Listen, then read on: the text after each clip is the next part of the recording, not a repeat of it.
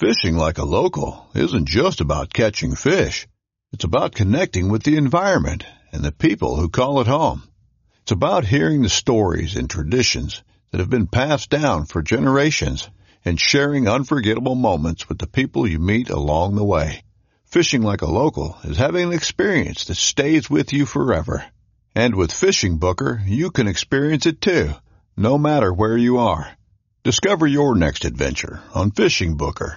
This upcoming concert season will be all about the boots and Tecovas is your stop for the best in Western style. Tecovas has seasonal and limited edition offerings this spring and summer, including men's and women's boots, apparel, hats, bags, and more. All Tecovas boots are made by hand in a time-honored tradition with timeless styles that are always on trend. And Tecovas has first wear comfort with little to no break-in period. It's hard to find this level of comfort paired with this level of style.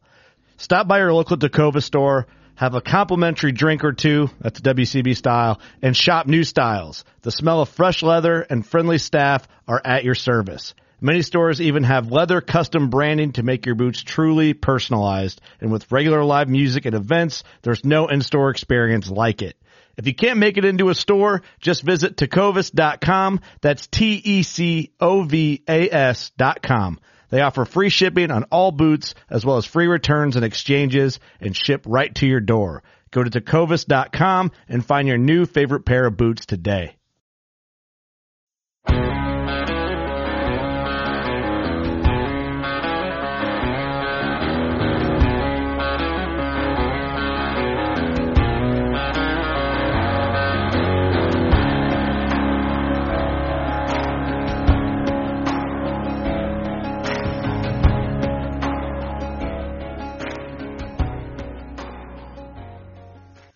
Welcome back, everybody, to the Habitat Podcast. Thanks again for tuning in.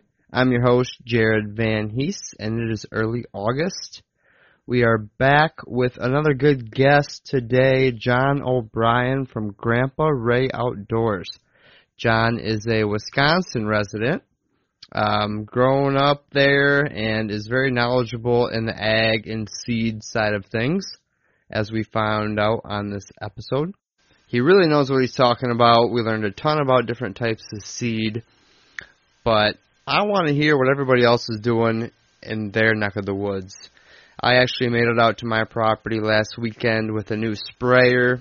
I sprayed my my food plots um, with some glyphosate for my fall planting, which will hopefully be in two to three weeks. Um, just want to know what you guys are up to. So if you if you like, go on Facebook, send us some pictures. Uh, email them on the website, whatever works good for you, and uh, we'll get some good discussions going. But anywho, that's enough from us. Sit back. Thanks for tuning in again to the Habitat Podcast, and here we are with John O'Brien. yeah, well, thanks for that, guys. All right, we are officially rolling after the estrogen comment, and uh, welcome back, everybody. We have John O'Brien on the line along with uh, co-host Jesse. John, welcome, and thanks for coming on tonight. I appreciate you guys having me. Anytime. Now, uh, how we always start this out, we'd like to hear a little bit about you, where you're from, all the dirty details. Um, kind of helps us and the listeners, you know, know who we're dealing with, if you will. So go ahead and fire it off if you don't mind. Yeah, I uh, live in Madison, Wisconsin. Grew up about 30 miles from there, and have lived in the area uh, pretty much my whole life, except for going to college, and uh, that's uh, where I got my start and my influences, and helped me be where I am today. Okay, and where'd you go to school at?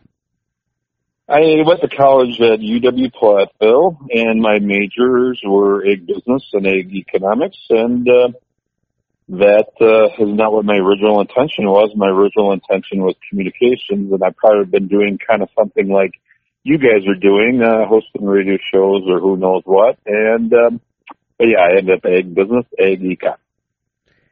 Okay. Now it seems nice. like you're even, you know, communicating a lot on a day to day basis. Um, I follow you on, on Facebook and, and your, your group on there and whatnot. And it seems like you're always on there explaining to us rookies, uh, one thing, one thing or another. So it seems like you're still doing the communicating.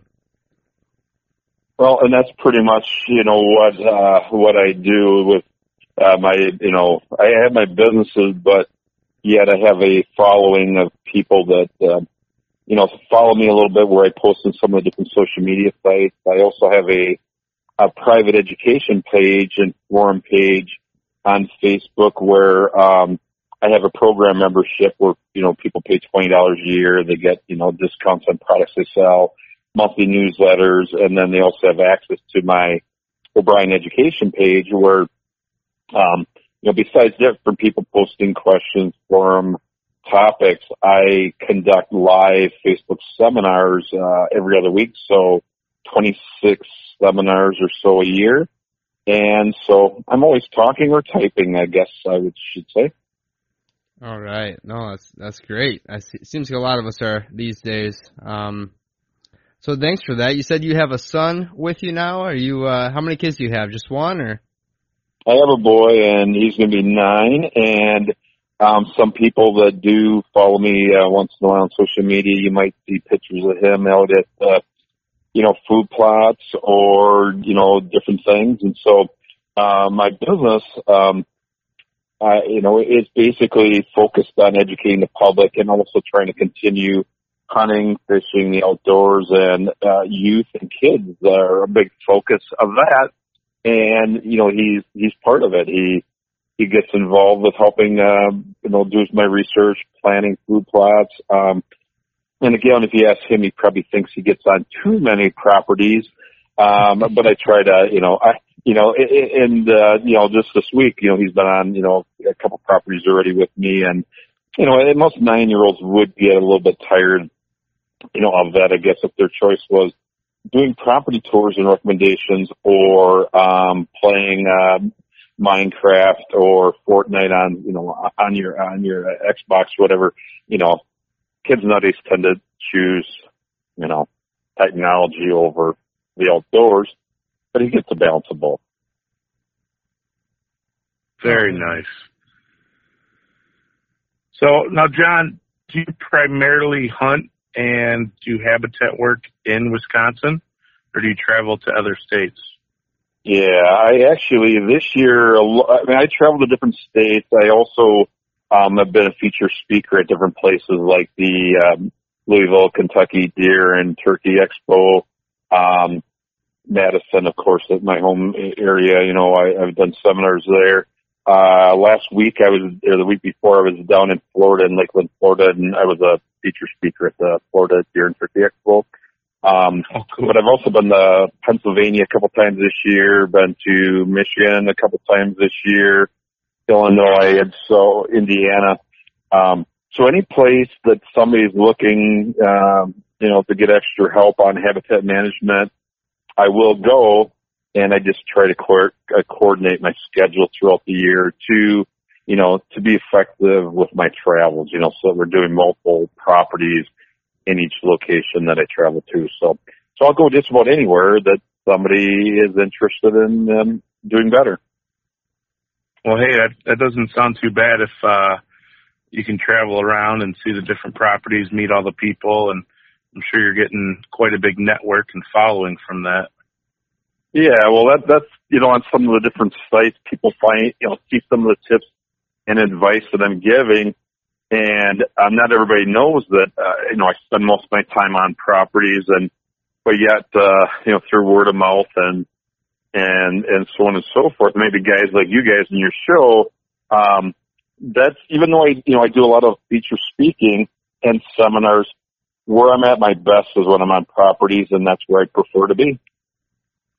Yeah, yeah, I don't blame you. Um, I'd, I'd rather be getting my hands dirty than talking in front of a big crowd. And, uh, I mean, that, that, that's the fun part, right? So, yeah. Yeah, well, that's the consulting background I've had that I've been doing, you know, since, you know, 1991. And I'd rather, instead of giving generic answers and kind of speak to the masses, I'd rather individualize, you know, my day and get on properties and, and give specific answers and to work on plans and recommendations for the future because that's where I do my best is, you know, targeting, you know, the individual and treating each person differently and recommending exactly what they need for their own unique situation. Okay, very good. Well, kind of jumping on that, you know, it's uh August 1st, which was crazy to me. I mean, deer season's right around the corner and days every morning I wake up it, it's a little cooler.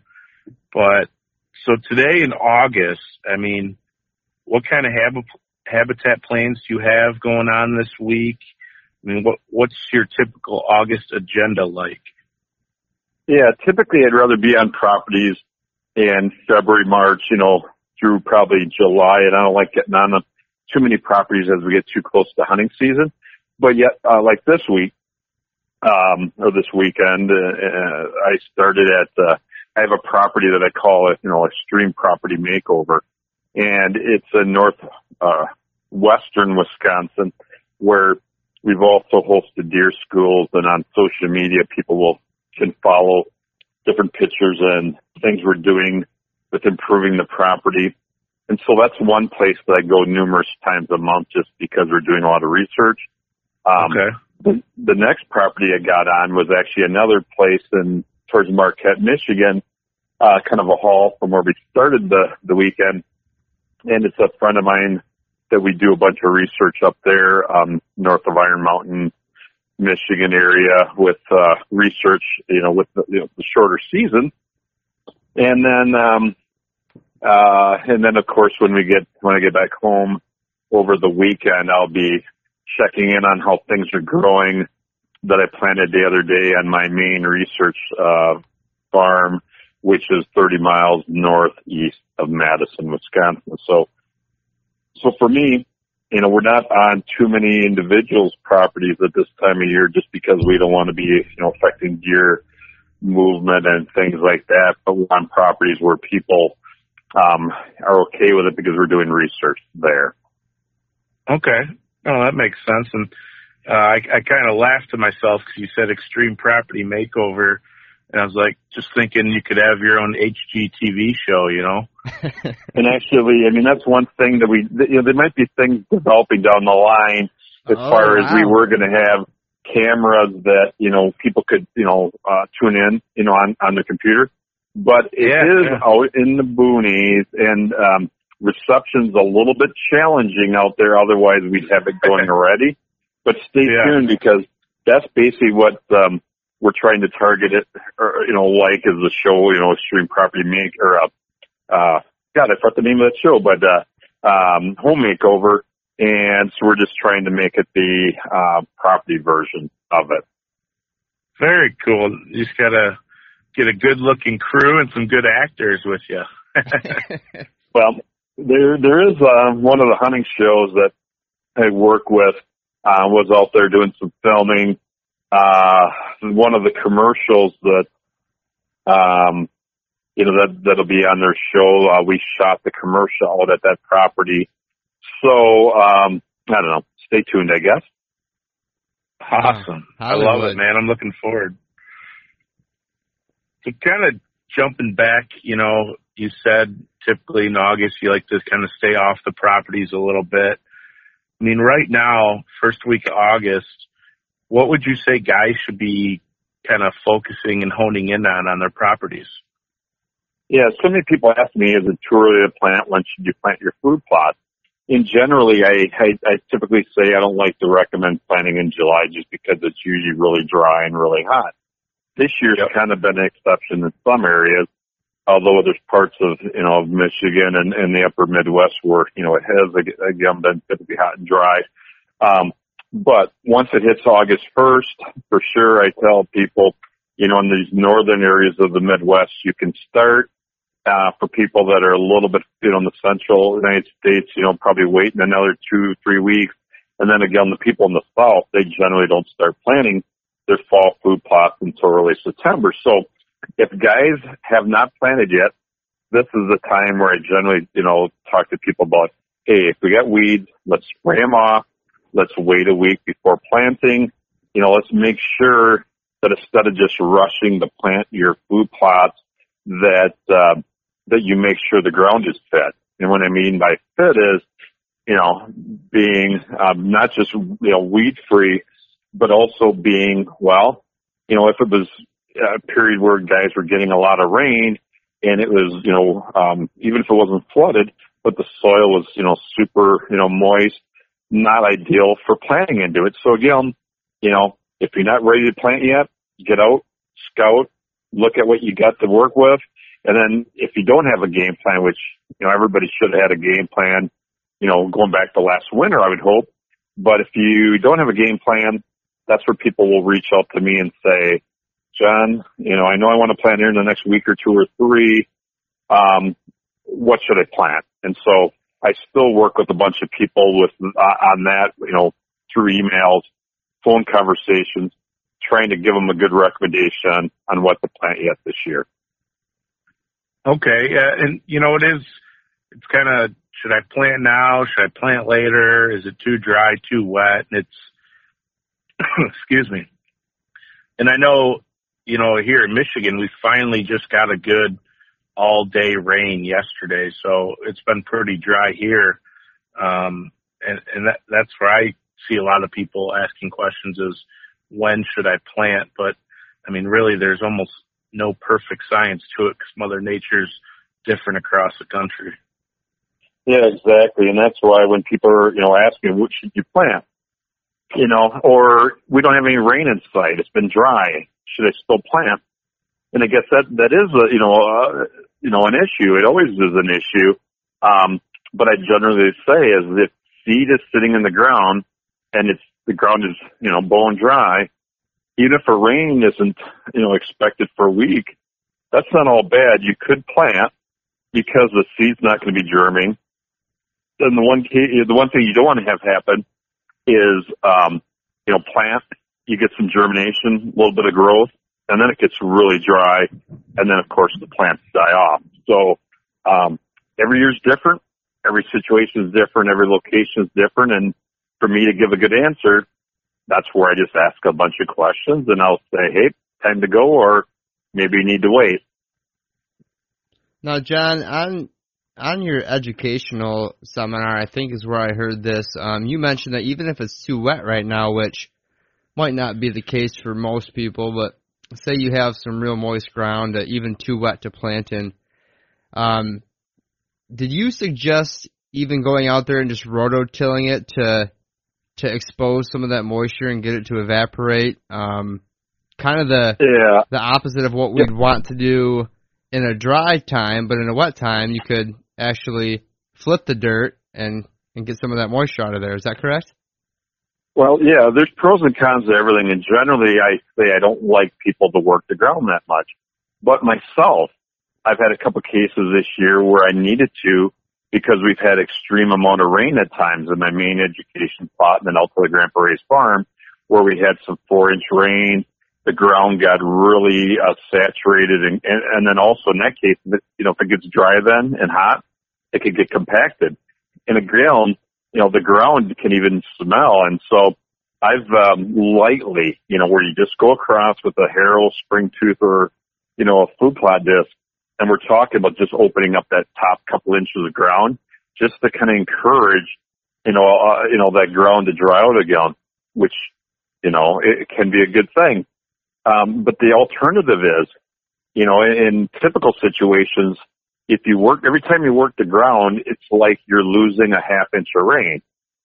So again, we're talking about just working the ground to kind of help um, aerate it, to take and condition it because if it's really saturated and you work it and you want to plant it right away, it also can be really clumpy and then you don't have good, you know, seed to soil contact. So again, this year we've had to open up the ground a little bit just to kind of condition it to prep it so that I could do a final planting, you know, a week or two after doing that. And again, not very often does this happen, but this has been a year of extremes for so many places around the United States. Right. No, I thought that was very interesting. Uh, I'd never heard that before, so I found that pretty valuable. Um, now, you mentioned the the Grandpa Ray farm and earlier some some educational and research properties.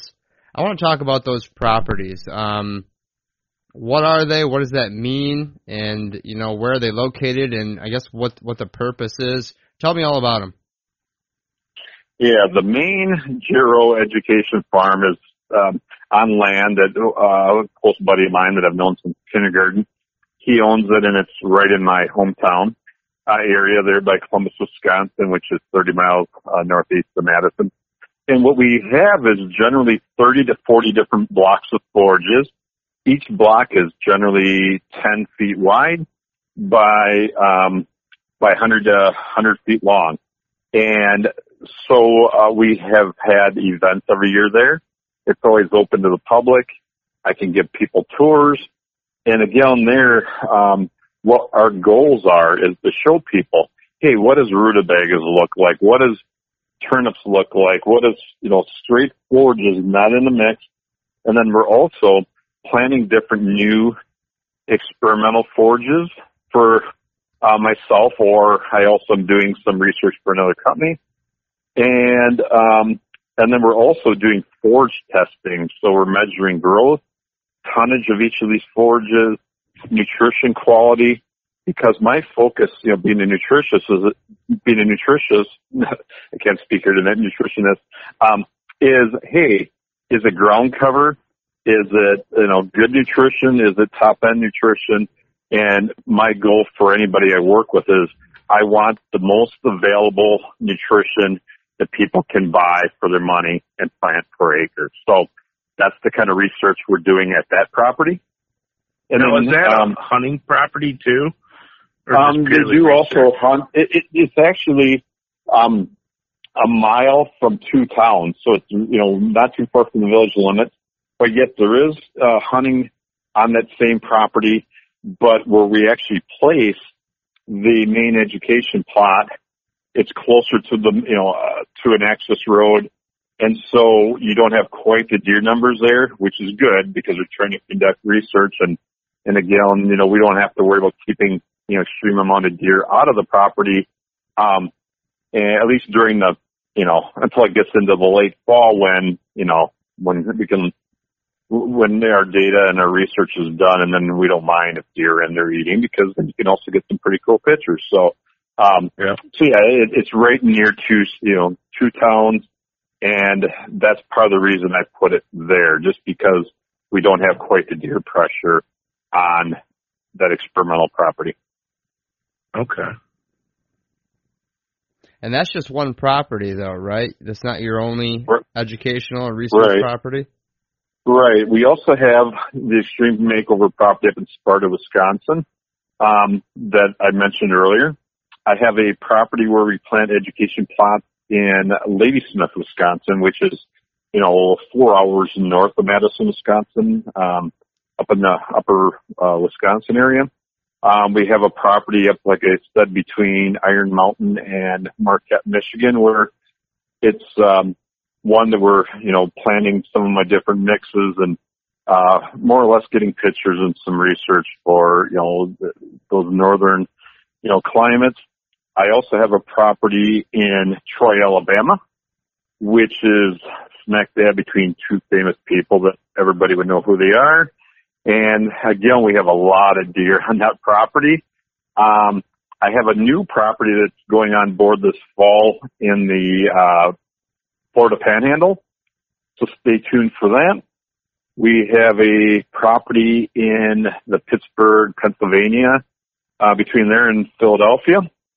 And we also have another new property that I haven't even announced yet, except for I guess you guys might be one of the first places I've mentioned it, but, uh, but it's also going to be in, uh, in Nebraska. So we're pretty much, you know, putting new experimental or educational plot properties in, um, different parts of the country to test whatever I want to test for new forages in a variety of climates and soil types.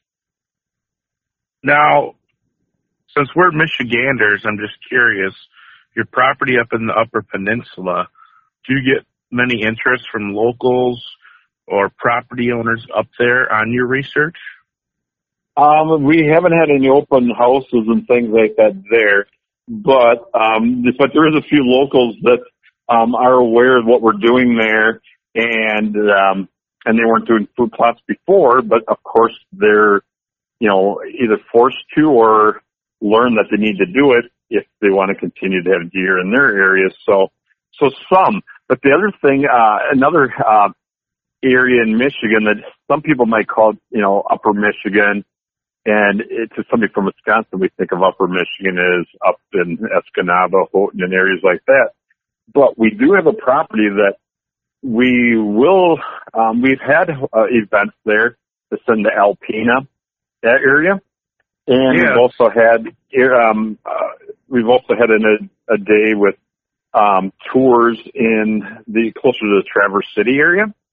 And Okay. in 2019, we don't have a date set up yet, but we're looking at hosting deer school in the Alpena, Michigan area in uh, probably May of 2019, where people will be able to walk on uh, my customer's property, see different setups, seeing um, new installations of ponds and some other unique stuff. So, um, you know, so we're always doing events, you know, whether it be an official um, research or educational um, farm, or I also have friends of Grandpa Ray's that are also willing to let me on their properties and bring the general public out there to see what we're doing. Very cool. I uh, I'd be really interested in that school up in Alpena 'cause that's we have family property pretty close to there, so it'd be kind of cool to see what's going on. Yep, yep, stay tuned. May of 2019. No, that's awesome. Um, sounds like you're getting good feedback from these properties, or how do you go about collecting what you are testing for, and how do you determine what you're testing for? I guess first. Yeah, some of these prop, most of these other properties were just mainly, uh, you know, getting, using them to collect pictures, to get feedback, et cetera, et cetera. Where I'm doing most of my forage testing and most of the hardcore research is my main, um, property up in the Columbus, Wisconsin area because I'm able to collect the data myself, which, um, generally what we do is two to three times a year, we're doing scissors cut samples. And what that means is you actually take a scissors, yeah, I clip whatever forage is inside, um, and they call it a square, and, and it's going to be hard to give a visual using words, but basically, um, anything within a square foot area of the food plot We'll uh, scissors cut the forages, we'll weigh it out, which helps us measure how much tonnage per, you know, per acre would be out of that forage. And then those, uh, green, uh, fresh, uh, growing forages go into a, you know, Ziploc bag. They go into a forage testing lab where we analyze for protein, mineral content, and, uh, and, uh, energy content. And then again, I'm able to share it on social media. Um, not all data I'm, I'm sharing to the general public because there's some research I'm doing that to protect my businesses that I'd rather wait a year or two to reveal the results. But some of those results are revealed to program members that are, are allowed to have access on that O'Brien educational series page that I mentioned that's on Facebook. So most of the data as far as growth, nutrition values, et cetera, et cetera, most of that is just getting collected from the one main education plot currently. Stay tuned for how that might change down the line. But as of this year, the rest of the properties are mainly, you know, visuals, pictures, you know, getting feedback on, hey, what's doing what in each location. No, and I, I understand that it sounds like um, you know if you have actual boots on the ground feedback from your customers and all these other areas, um, that's one thing. But the fact that you're taking this stuff and growing it and professionally analyzing it, um, when you make claims, I would assume that your customers believe you, and that gives you kind of a a uh, a higher integrity than maybe I don't know I the the seed from the feed mill or, or something like that, you know. Well, in the industry, there's very little companies that are doing research.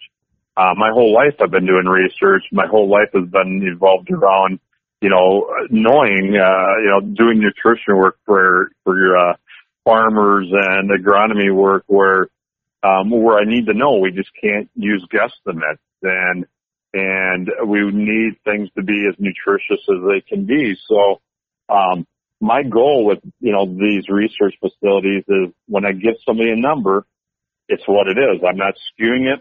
I don't care if it tests low, high, whatever it tests. I want to learn and share with you guys and others what's actual numbers, not wild claims that somebody might post on social media, a company saying, hey, their clover's 37% protein, which again is highly inaccurate. Uh, it might test 37% protein for a day or two, but when I, you know, reveal results, they're all side by side comparison.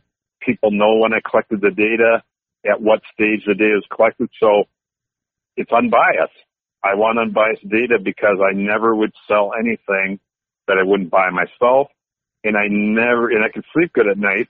Like tonight, you know, when my boy and I go to bed, knowing that anything I told you guys or anybody else during my day, you know, it's what I truly believe in versus, you know, hopes, dreams, gambling with my customers or you guys' you know, successes, not me. No, I think that that says a lot. Um, I think people who do business that way uh, seem seem to go a long way. Now, when you're doing this research, are you testing competitor seed as well? Um, I have had uh, other options seed in a couple of my plots, and that's not going to be my focus moving forward anymore because and what we decided as a company is we, we don't really care what anybody else does. We only are worried about what we're doing, what we're selling, what we're testing, what we want to sell. And again, because, you know, I don't want to get in a, in a, a bad mouthing war. Um, I have yeah, planted uh, things out there that people seen that, you know, that, that didn't look very good, that didn't do very good, but that, that doesn't, that doesn't matter to me anymore. All I, you know, we want to just focus on the positives we want to focus on, you know, here's what we're going to do. Here's what we offer. And again, what we, we truly believe what we offer, nobody else does, nor will they ever. And, you know, and that's why we kind of backed away from doing that. Yes, we've done it, but we don't want to do that anymore. Okay. And no, that, that's, oh, go ahead, Jess. Oh, no, I was going to say, you know, that's as a company and a former business owner, you know, that's a bold statement, but I like it. I mean, that that's because a lot of companies don't think that way. You know, they're all out to bash each other, but I think the road you're going on's uh, noble and a good good path.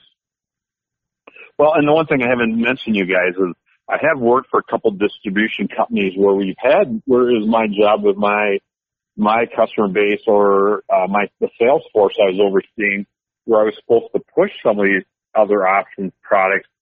But again, as I told you, that was really hard for me to do because again, I've always believed in science and I've always believed in, hey, why, I, I can't sell something that I wouldn't buy myself. And ultimately, that's what led me to starting Grandpa Ray Outdoors and why it led me away from my two previous, um, you know, jobs. And, um, I, I, it was a great decision.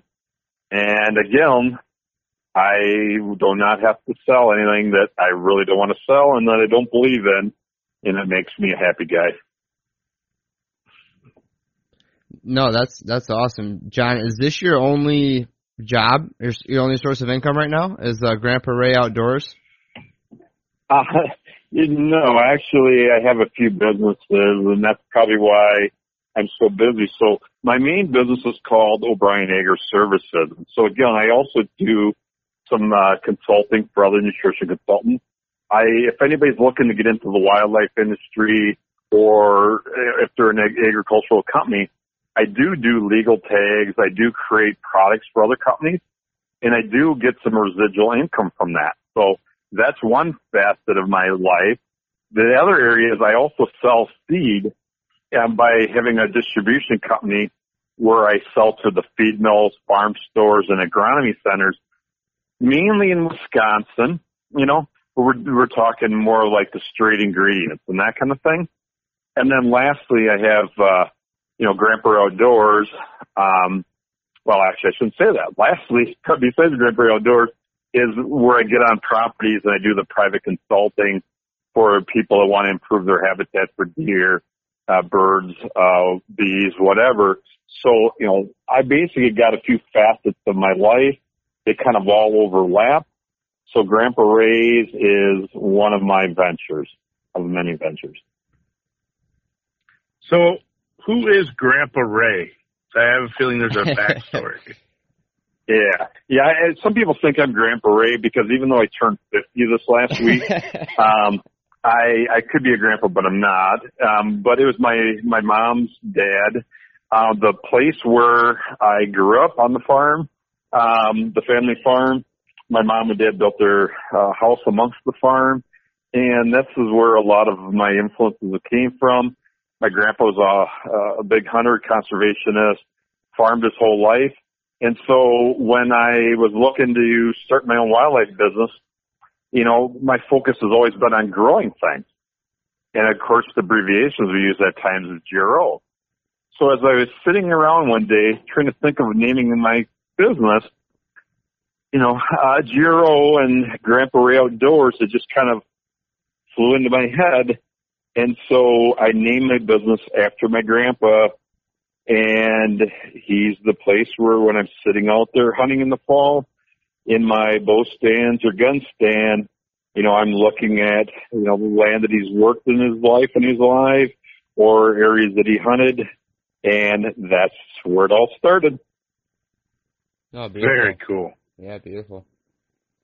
Um, so you are a busy guy. You have multiple jobs and sources of income. I was just curious because it sounds like uh, you know a lot of knowledge on the subject. Now, are you?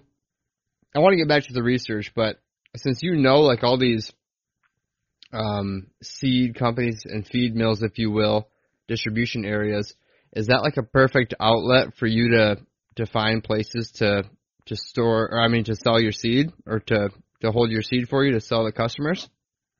Yeah, I I don't even know what I have right now for dealers because even though even when I've been up here, getting away from things a little bit, I got noticed that we we got another new dealer coming on board. So um, I think I have 60, 70 dealers right now around the United States, and a lot of our nice. focus is the independent. You know, the independent, whether it be a feed mill, farm store, uh, archery shop, agronomy center. Um, we have a variety of you know individuals that are Grandpa Ray's dealers, and you know, um, and again, our focus is you know is the individual uh, being independent. Um, we're the opposite of the wildlife industry. We do our goal is not to get into the big box stores, to get into the chains because we have a down home feel. We want to offer a unique product that's not a cheap, devalued product, and we also want people selling our product to have some knowledge behind it. So if somebody walks into that feed mill, if somebody walks into the archery shop, um, that they're able to answer some questions versus, hey, the seed's sitting on a shelf, buy it, it's got a pretty bag, some celebrity endorsed it. That that's not our approach. That's not the direction we're ever going to go. That's what makes us unique.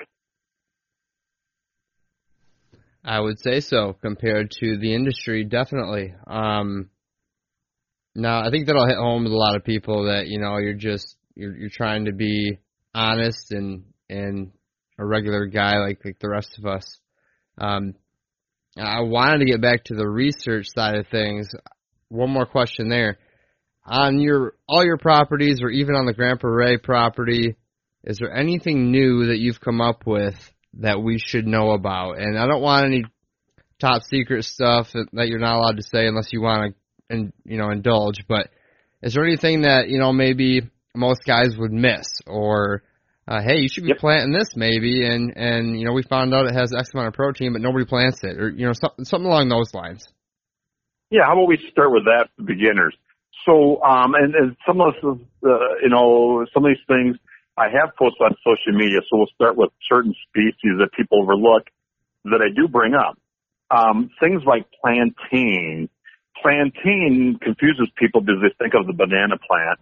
But plantain looks a lot like chicory, but it's super amount of protein, a lot of mineral. Deer love it. Very overlooked. And again, it's an alternative. And, and again, it, it would remind people a little bit about chi- uh, how chicory would look, except for it's a little bit more squiggly of leaf, Yeah, there That's were people in that- Michigan complaining about that in a mix last year, saying that that shouldn't be in Yeah, your food but- plot but- mix. But here's well, but here's where people are confused.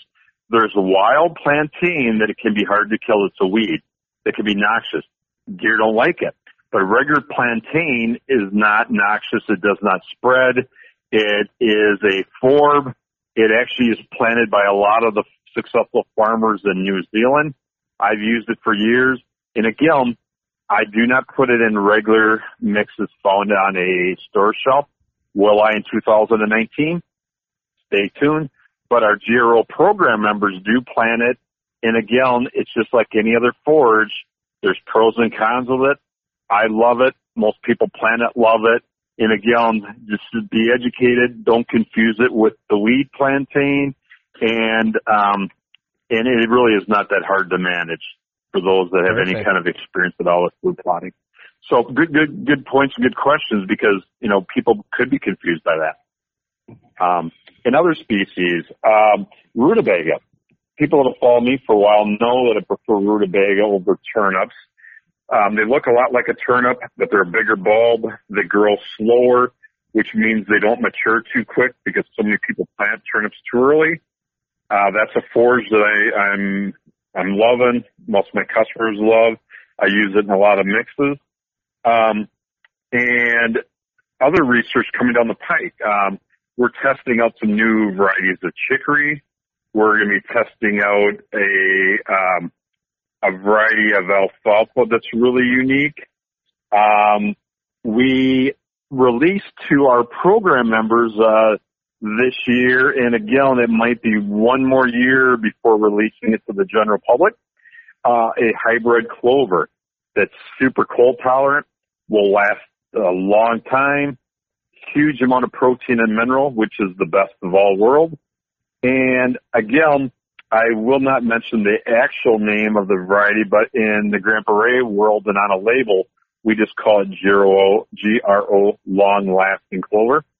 I know it sounds boring, but again, you know, with my research and, and, and things like that, uh, with the wildlife industry being a copycat industry, I'd rather not hand everything on a platter to people. And so, you know, when we're testing some of these new forages for the company I do, I generally will allow my program members to have it, and know about it for a year or two in advance, just to give me a couple years of experience and I can tell people, hey, we've been selling it, using it. We've had, here's the feedback on it before I let other companies, uh, aware of it because there's a good number of companies that know what I'm doing. They know my research. They don't do their own research. They'd rather have me do the research. And again, I just want to protect myself by being vague with certain species that are, you know, a year or two away from being released to the general public. Wow, now that's very interesting, and I don't blame you for not wanting to hand out all your research. Um, but how do you come up with with finding uh, that rutabaga is a a good seed or that that hybrid clover? Where'd you come up with this stuff? Well, there's a number of things we haven't discussed yet, but I've been doing this since 91. There's forages that the wildlife industry hasn't focused on that I've used myself or my clients have used, you know, for many years.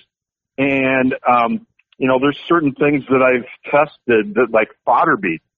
People are aware of sugar beets in Michigan, but not many people are aware of fodder beets. You know, there's various species of, um, overlooked clovers um, and some things that if I ever mentioned the word medics, most people would be like, "What's a medic?" But Yep. I, I've just I've just been in you know in the agronomy world for so long, and I, I get so many people in my uh, in my life that said, "Hey, what do you know about this forage? Can you get this forage? Have you ever planted this forage?" And you know, we're, we're, and I'm just I just have a lot of connections in the industry um, with people that know me, know of my research, that um, either have been have been fortunate enough where they're you know have allowed me to test some products, or I I just know where to go. I know who some of the big boys are in the industry. I know where there's forages that nobody has in the United States, and then it's just a matter of you know how do you get them over here. And again, it helps that I've been doing this for so many years. And um, like I said, I'll never sell anything that I haven't planted for one or two years myself. So I always got to, you know, look ahead towards the future to stay a step ahead of things. And, and plus it's fun. It's refreshing and it's good to test forages and not, and not necessarily know what their outcomes are. That's what I live for. Oh, exciting. Now, um, when you said there's other things we haven't gotten into yet, what else are you thinking um, exactly? Um, as far as looking ahead towards the future, some uh, yeah, yeah, you know, yeah, there, some of your yeah your research stuff and, and that type of things. Yep, I'm all ears.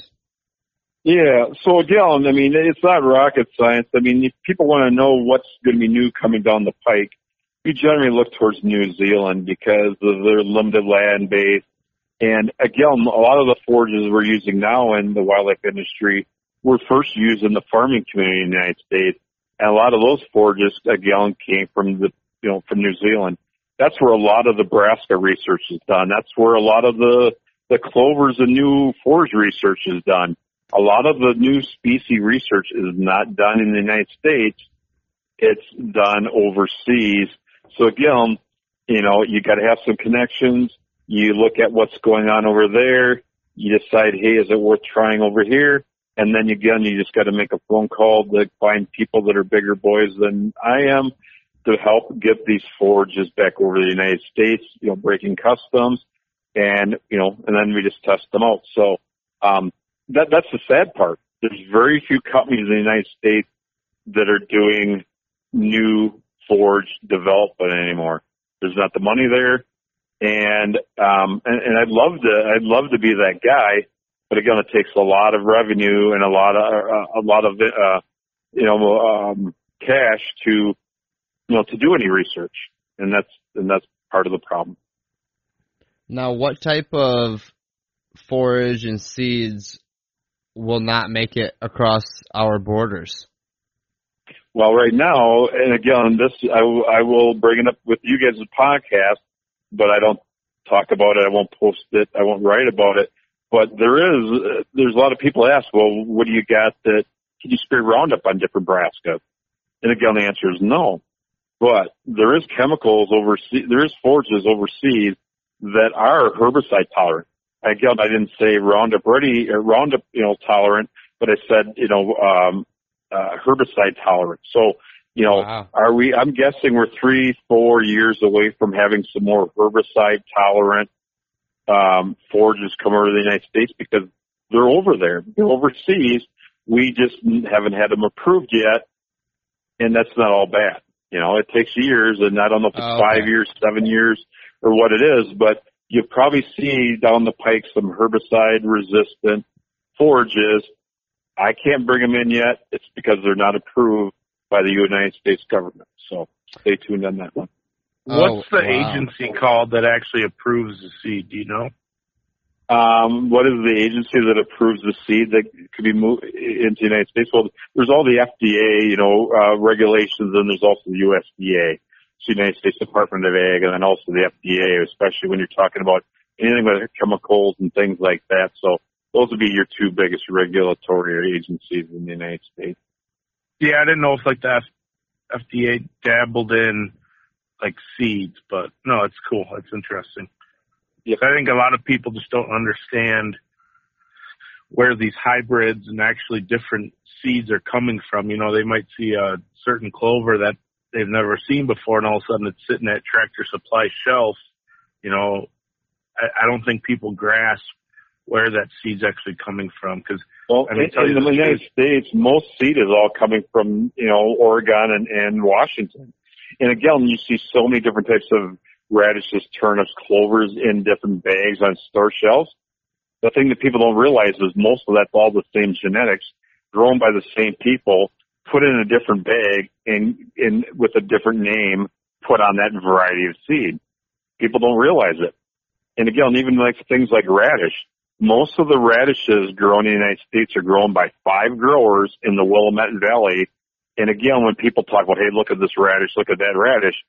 And, you know, I, I would post, you know, research by Michigan State or Minnesota or guys like me people do not get that it's all the same. It's all the same genetics for the most part, grown by the same guys in one little area. And again, the wildlife industry small, the seed world small. You know, you uh, the average guy out there does not understand how few of species are actually grown out there, and how the amount of growers uh, that are out there are are are way smaller list than what most people would ever imagine. Well, now, do seed companies? I mean, if you're going to have two radishes and call one radish A, one radish B, I mean, do they have to follow any guidelines that the characteristics or genetics of that seed, like a percentage of it, has to be different?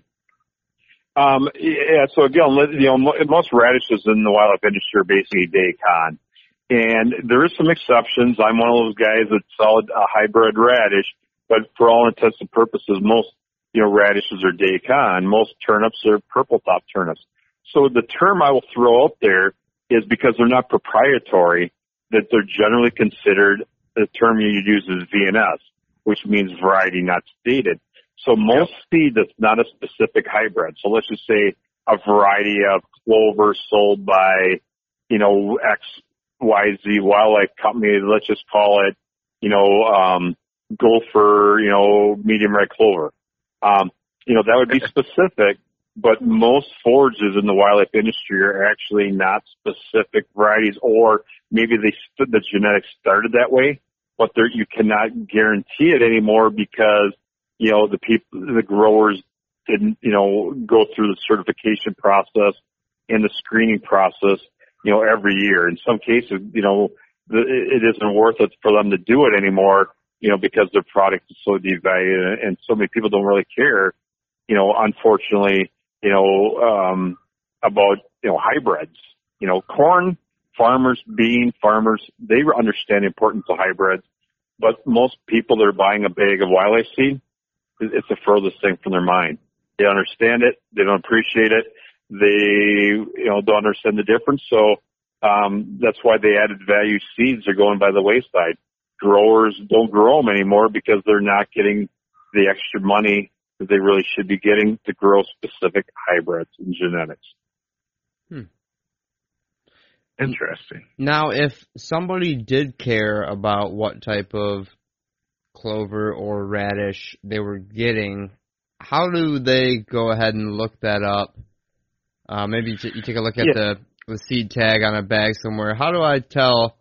Oh, this came from the valley of the five different growers in Oregon, mm-hmm. or or how do I tell that my clover is a badass clover and not just a regular clover?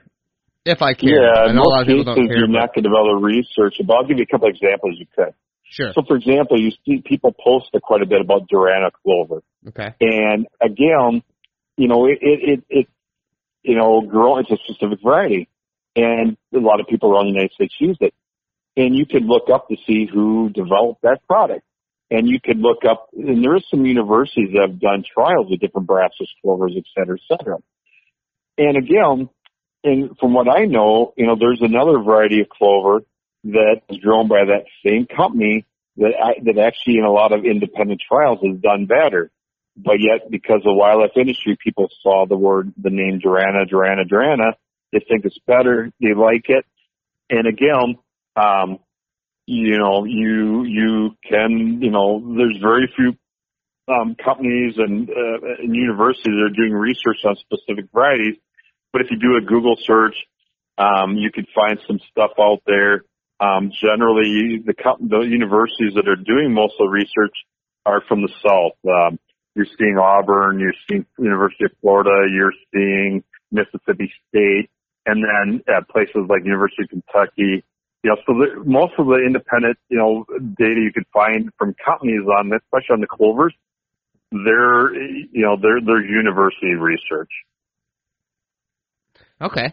Um, that's exactly what I wanted to know. Now, is there and, any... and, and again, you just got to with the, with the Google world now that we all live in you know, you just got to keep searching, keep searching. Eventually you can find it. But again, from my standpoint, um, you know, I, I've thought about it. I mean, I've thought about putting Alice clover next to Durana clover next to Seminole clover in that. And again, you know, down the line, that's something we might be looking more towards. But what it all comes down to from a guy like me is I need money because it costs a lot of money to do this kind of research to get into even more detail, more specific. And so, um, you know, if somebody out there was generous and if I had more, you know, and as things keep progressing at Grandpa Ray Outdoors, then I'm able to do more research on specific varieties. And again, you know, because it's, it's very, it's, the biggest expenses are the fertilizers, not the seed. And then also when you're sending the forage stuff, the forages in, you know, that gets pretty pricey too. And I have a limited budget, you know, I don't have an unlimited budget yet. So. Yeah, m- maybe next week, right? Yeah, yeah, and that and that's why we don't see many wildlife companies doing the kind of research they do because it just can get to be pretty expensive. And plus, you know, there's very few wildlife companies. Like you asked me a question earlier, like what do I do for a living? Is that all I do? And again, Grandpa Ray's, I you know I could just do that for a living, but very few wildlife companies out there, the individuals like myself, do it as their main job. I mean, you got to move a lot of seed to make it a full time career, and most people don't. No, that's that's very true. Um, the few that I know, um, yourself included now, uh, that is definitely not their full time, all the time job. So I can see how you know the the time it takes just to run a a small company after your day to day job, let alone one that involves research or or something like that. So, um, you know, hats off mm-hmm. to you mm-hmm. for really going after that. Now, is there? Well, and for me, I mean, that, that could be just a full time job for somebody. In my right. perfect world, I would love to just, you know, sit in my education plots, research plots, and, and do research. That would be my passion. Maybe when I grow up. well, maybe you can retire early. Um, I don't know about you, but I, I want to retire by the time I'm like 51, so you should be pretty close, right? then I'd have a hell of a year in 2019. So maybe. Well, oh, that's great. Keep John. spreading the word. All right, all right. Uh, you know, is there anything else on the the research or the educational side of things that you want to cover um, before we move on? Yeah, I think that pretty much covers it. I just always uh, want to say to people, you know, do your own research don't believe what you see online. Don't believe what a celebrity says because most celebrities are getting paid to say what they do. Um, but, you know, ask people, you know, and, and again, in marketing 101, um, you know, no matter what product somebody's selling, don't be afraid to ask why. Why should I plant the seed? Why should I use that seed for my own situation? And again, you know, because why? And the answer should be not just because your buddy, not just because your neighbor said it's great, but you know, just take a little bit of time, do a little research, and and again, find a good fit for your own unique situation. That's my biggest thing I want to get through to people and why I do the research I do is, okay, you're going to use any of these Grandpa Ray's mixes because and and I have a lot of becauses, a lot of answers, and research helps it. No, that's great. Um, and if anybody else wanted to learn more and ask you these questions, I guess we're kind of running up on time. I figure we'd start getting towards the end here. Your program that you have that people can subscribe to. Can you tell us more about that and, and how people can can join and ask you questions and listen to your seminars biweekly, etc.? I have a program membership. It's twenty dollars a year. They get a monthly newsletter. They get ten percent off all their orders throughout the year. They get access to any of these program member only mixes, which, you know, when we test things out for a year in advance, we then will release them, some of these forages of forage mixes to the public a year or two before release. So program members basically get a sneak preview of some of this new unique uh, technology or forages. Um, you also would get access to the private uh, O'Brien Educational Series Facebook page, which also has forums, which also is where I conduct live seminars. And if somebody happens to miss the live seminar, they're still on there. People can go back and watch them as many times as they want, whenever they want. And then you also get VIP access to things that I mentioned, like deer school which again, if you're a program member, you get first access to deer school 2019 in Michigan. Um, because again, if, you know, we limit the amount of participants to certain events. Um, and then you'd also get VIP invites to Grand Ray Fest, which is a fundraising event we do every year in, um, in February. So there's all kinds of benefits to be a Grandpa Ray's program member. You can sign up online on my website, which is www.grandparayoutdoors.com or you could call me 608-235-0628, or you can email us at grandparays365 at gmail.com, and you can sign up and start getting all the benefits. Oh, that's great. And you have a website too, right? Yeah, again, the website is www.grandparayoutdoors.com. And I have a lot of uh, blogs and videos on there as well. Yeah, I was just gonna say you have you have blog posts going back to I don't even remember what year it was. Um, I know that I think I first heard about you on I think it was maybe bowhunting.com years back. Somebody on the mm-hmm. forums mm-hmm. had mentioned Grandpa Ray Outdoors, and that's where I, I think I very first heard about you. I mean, I'm talking six, seven, eight years ago. You've been doing this for a while, so. Yeah, yeah, yeah. That could be. Uh, I, I mean, I've been on a lot of different sites over the years, and generally I, I go on there just, uh, you know, people ask questions and they want some advice. You know, I do give tons and tons of free advice, and uh, but if for people that want a little bit more, we can do that as well. Awesome. Well, uh, thank you very much for coming on, Jesse. Do you have anything else on your end?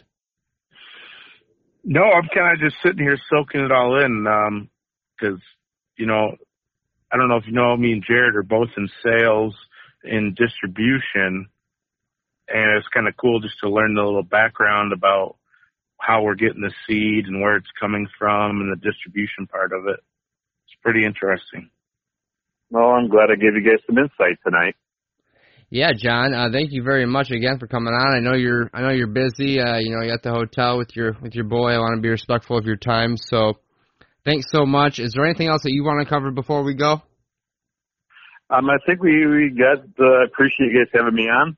And, uh, again, don't be afraid to, you know, reach out to us. You can call, drop an email, check us out on the website. And again, um, you know, um, at least uh, look at what we're doing. Uh, at least consider, you know, um, you know, us as an option. And for those that are happy with their own, you know, seed company or what you're, you know, currently doing, you know what? You want like a little more um, advice and help, starting with the soil. Um, consider getting a hold of me if you want a property visit at some point in time, and I'd love to work with you. Perfect. Well, thanks, John. We appreciate it, and uh, let's talk again soon. Okay. Thanks so much again, John, for coming on, and uh, thank you, more importantly, to the listeners for tuning in this week.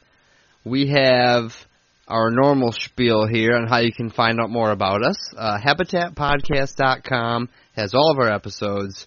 Um, lots of comments on there about other episodes we can learn from. Um, Habitat Podcast Facebook. Just search that on Facebook. You'll see us pop up. That's more of a place where you can see pictures and uh, you know see some of the faces uh, to the names we talk about, some of the projects we're working on it's kind of cool because you can actually see them in depth there uh, with the pictures and, and comments and feedback from everybody else. Um, we'd like to have y'all go on iTunes and leave us a review, um, Stitcher Radio, Podbean, all different places where you can hear our podcast. All of our good reviews really help and add up and push us to the top of that podcast list, which is like a million different podcasts. But, you know, the better the reviews, you know, the, the higher we rate, and then the more or the easier it is for guys like us to find the podcast and, and try to benefit from it. So please go ahead and do that. And just thanks again for listening. I'd also like to thank our partner at PackerMaxx.com. The PeckerMax line of cultipackers. Um, picking mine up here this week, so very excited about that. Just in time for food plot season. Uh, if you guys are interested in cultipackers, look them up online. Lincoln can have one shipped right to your door. Uh, it's, and you get 10% off for mentioning the Habitat podcast.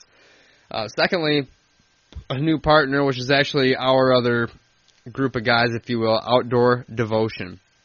That is me and a bunch of my buddies who film our hunts um, and put them online for the world to see, just so we can kind of savor those memories, you know, from here on out. So we've been filming for I don't know five six years now, and and we like to show real self-filmed hunting. That's our, our tagline there. So if you're bored at work, like I uh, can be sometimes, I'll normally pull up some YouTube and check things out.